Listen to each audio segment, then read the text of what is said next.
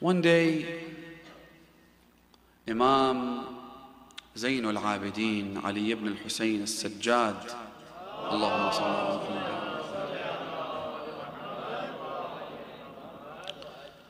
was sitting when a young boy came into the room.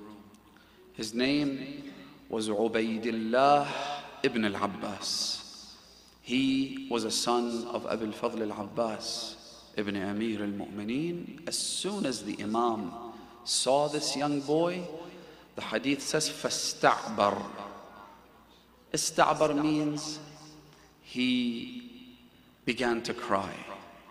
He could no longer speak. فاستعبر فقال He then said ما من يوم أشد على رسول الله One of the days that was incredibly painful and difficult upon the Holy Messenger of Allah was the day of Uhud when his uncle Hamza was savagely murdered and his body was cannibalized. That was a painful day upon the heart of the Messenger of Allah. And another painful day that the Prophet witnessed was the day of Mu'tah, the day when his cousin Abdullah, when his cousin Ja'far ibn Abi Talib was also killed. That was a very heart-rending day for Rasulullah. Walakin, but there is a day even more painful than both of these days.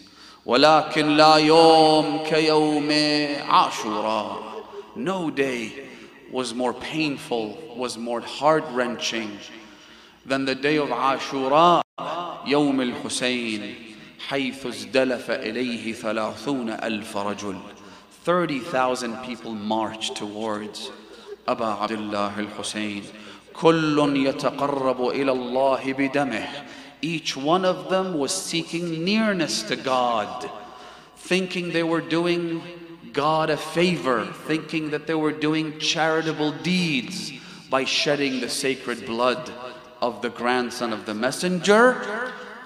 فوعظهم ونصحهم فما اتعظوا He tried to admonish them. He tried to reason with them.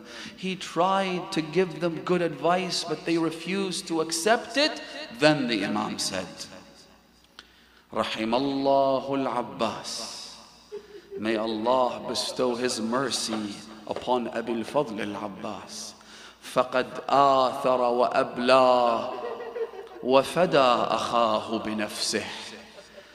آثر means for someone to really need something and yet you give it up so that someone else could have it.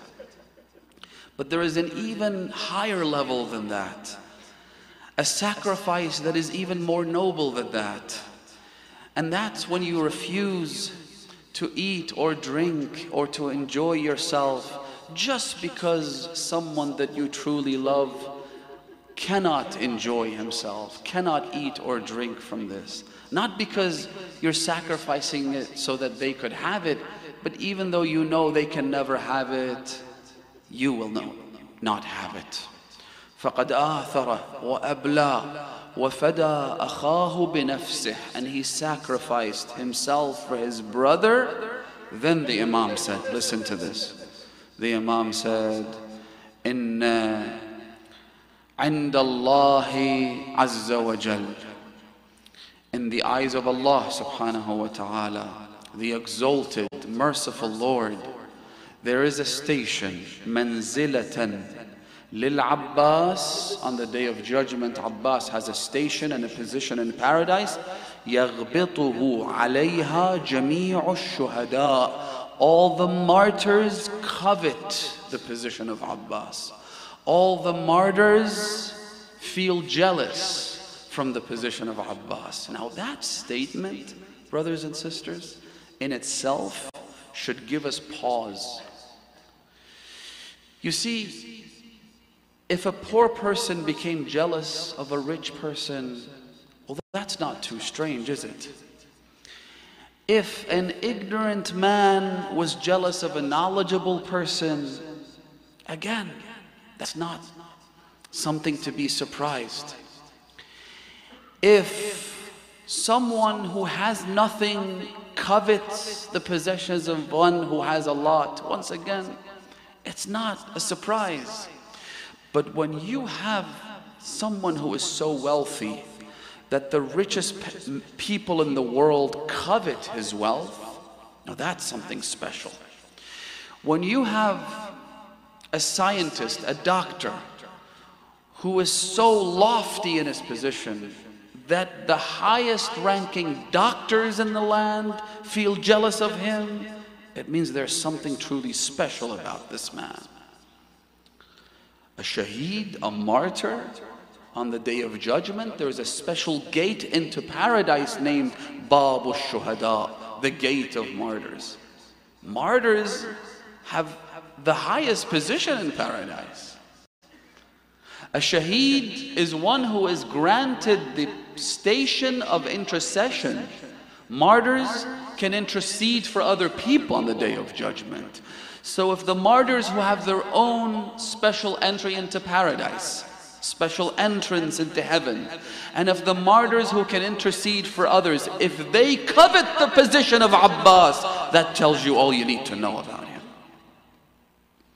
منزلة يغبطه عليها جميع الشهداء أبو الفضل العباس What kind of a man was he? And what supreme sacrifice did he make?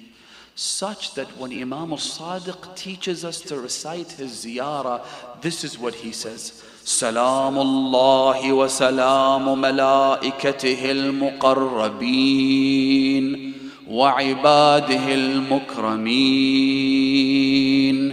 والملائكه عليك يا ابن امير المؤمنين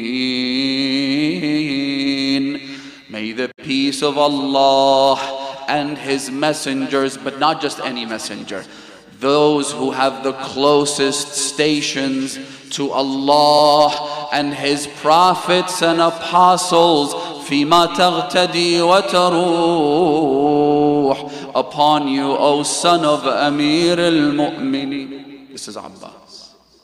This is Abbas. Someone said, who was Abbas? I said, Abbas Is Abbas, and that's it.